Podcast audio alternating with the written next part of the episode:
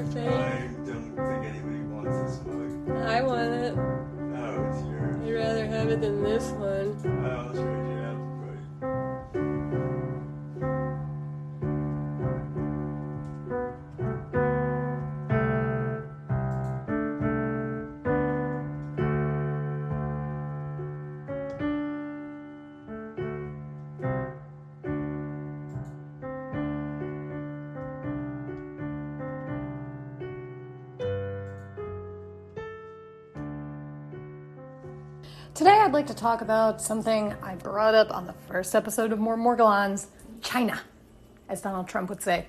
Um, I've talked about China many times on More Morgellons because no one has ruled out the possibility that Morgellons could be caused by some sort of, uh, you know, newfangled pathogen that was made in a lab. And uh, speaking of newfangled pathogens made in a lab, let's talk about coronavirus. Yes, the Rona.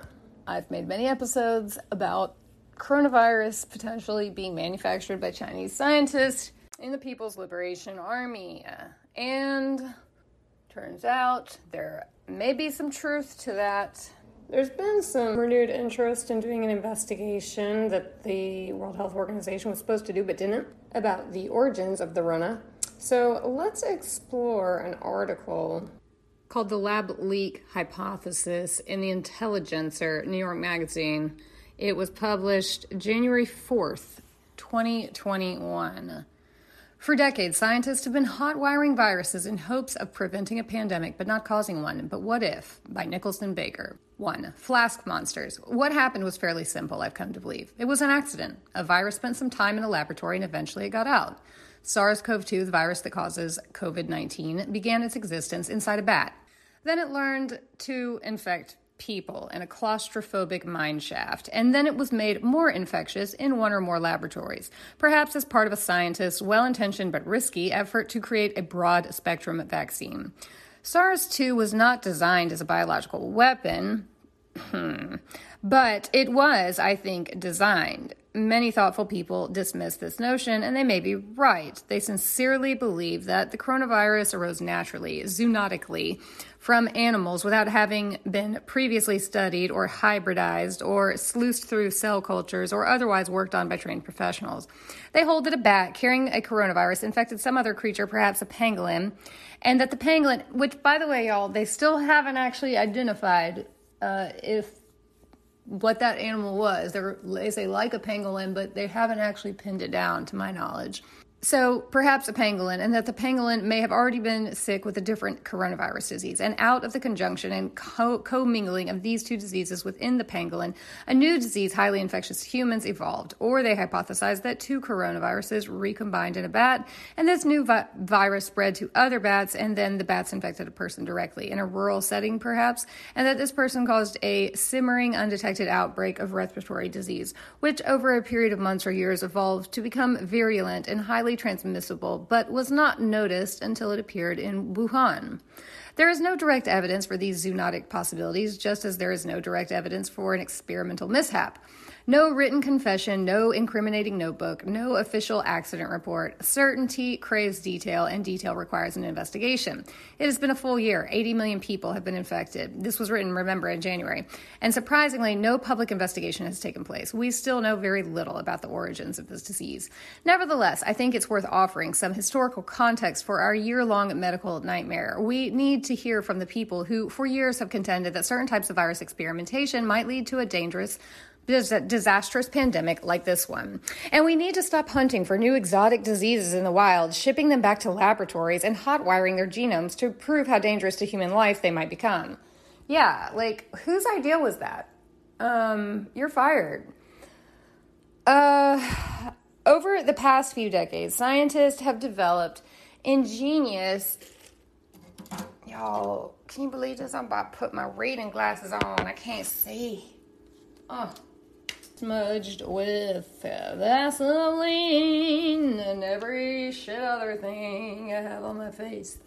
Um, yes, beautiful, I can see. Over the past few decades, scientists have developed ingenious methods of evolutionary acceleration and recombination, and they've learned how to trick viruses, coronaviruses in particular, the spiky hairballs of protein we now know so well, into moving quickly from one species of animal to another, or from one type of cell culture to another. They've made machines that mix and mingle the viral code for bat diseases with the code for human diseases. Diseases like SARS, severe acute respiratory syndrome, for example, which arose in China in 2003, and MERS, Middle East respiratory syndrome, which broke out a decade later and has to do with bats and camels. Some of the experiments, quote, gain of function experiments, aim to create new, more virulent, or more infectious strains of disease, diseases in an effort to predict and therefore defend against the threats that might conceivably arise in nature. The term gain of function is itself a euphemism. The Obama White House more accurately described this work as, quote, experiments that may be reasonably anticipated to confer attributes to influenza, MERS, or SARS viruses, such that the virus would have enhanced pathogenicity and or transmissibility in mammals via the respiratory route. The virologists who carried out these experiments have accomplished amazing feats of genetic transmutation, no question, and there have been very few publicized accidents over the years, but there have been some.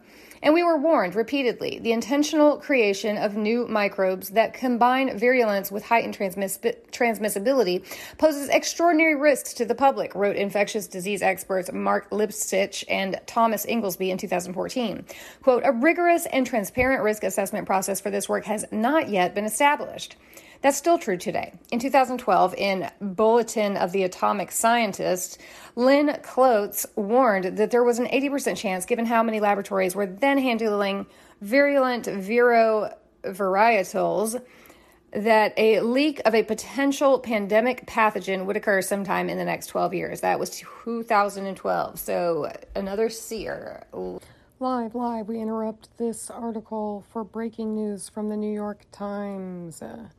U.S. experts press calls for China to allow deeper inquiries into the pandemic's origin.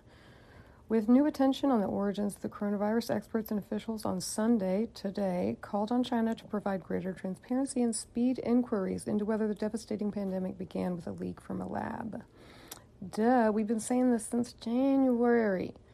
There's going to be COVID 26 and COVID 32 unless we fully understand the origins of COVID 19. Peter J. Hotez, Dean of the National School of Tropical Medicine, Tropical Medicine, interesting, at Baylor College of Medicine and co-director of the Texas Children's Hospital Center for Vaccine Development, it said on the NBC program Meet the Press. Peter J. Hotez, Dean of the National School of Tropical Medicine. Uh, interesting. Last Wednesday, President Biden ordered U.S. intelligence agencies to redouble their efforts to find out where the virus originated, giving them 90 days to examine two theories that the virus was accidentally leaked from a lab in China or that it was first transmitted from animal to humans outside a lab. Suspicions have focused on the Wuhan in- Institute of Virology, which long gathered bat viruses and whose laboratories conducted experiments on them. It is based in the city where the coronavirus first emerged. An investigation, if you could call it that, this year by the World Health Organization largely dismissed the possibility that the virus escaped from the institute, but many critics faulted the effort as lacking the wide access necessary to determine its origins. Mr. Biden has said he hopes the investigation he has ordered, which will include unexamined intelligence, will bring the United States, quote, closer to a definitive conclusion about the virus. He is committed to releasing the report publicly. Publicly. Thank you, President Biden. Dr. Hotez on Sunday said that the inquiry may not yield much new information because the United States had already pushed intelligence about as far as we can. He suggested that the world needed a sweeping new scientific search for outbreak answers, most especially in China. There's a lot going for natural origins, he said of the leading theory, but an independent team of scientists, epidemiologists, and virologists would need to work in China for a period of six months to a year so the world can fully unravel the origins of COVID 19. The team would have to interview scientists and scrutinize their lab notebooks in order to investigate the possibility of a lab leak, he said. Asked if that could be done without China's cooperation, Dr. Hotez said no. I think we have to really put a lot of pressure on China, he said, including possible sanctions to secure unfettered access for a team of top scientists. No shit. Chinese state media outlets continued to deliver a defiant response to such calls. On Sunday, an editorial in Global Times, a Chinese news site that echoes Beijing's line, ridiculed Mr. Biden's push for new intelligence and called any findings, quote, preset to be a laboratory in Wuhan. United States intelligence agencies, it said, quote, do not have superior research capability, quote, than the World Health Organization or more information. What they will get in the end is nothing but political, the editorial said.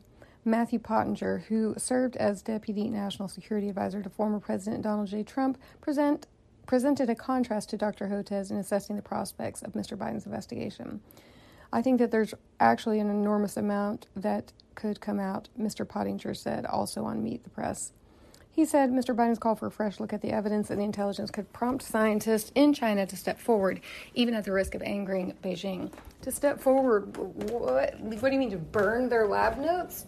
I, I mean, yeah, there could be somebody that dissents, but I don't know. So, if this thing came out of a lab, there are people in China who probably know that, he said. The new initiative, Mr. Pottinger added, might provide moral courage to many of these ethical scientists in China, for whom I think this is weighing on their consciences. I think that we're going to see more information come out as a result of this inquiry. Well, Representative Michael McCaul, Republican of Texas. Oh, okay. It's that time of the evening, afternoon now uh, and ranking member of the House Foreign Affairs Committee, told CNN State of the Union on Sunday that intercepted intelligence communications had provided intriguing clues pointing to a lab leak. We have signals intelligence and human and other forms of intelligence, he said, that while not certain in nature, suggest a lab leak is, quote, more likely than not. That was in contrast to an earlier report that federal officials had intercepted no such communications in China that provided any strong evidence of the theory. Collecting so called signals intelligence, electronic communications, or phone calls is notoriously difficult in China. Michael Shear, Shear contributed reporting, and William J. Broad wrote that. In today's paper, breaking news, you guys, this may have nothing to do with Morgellons, but let it be heard that you may have listened to one of my episodes, maybe back last August, where I'm sort of insinuating that China could be involved with coronavirus, and you said, That's crazy. She's a nut. She's delusional. She's paranoid. Well, don't judge a book by its cover. Don't assume you know what you don't know.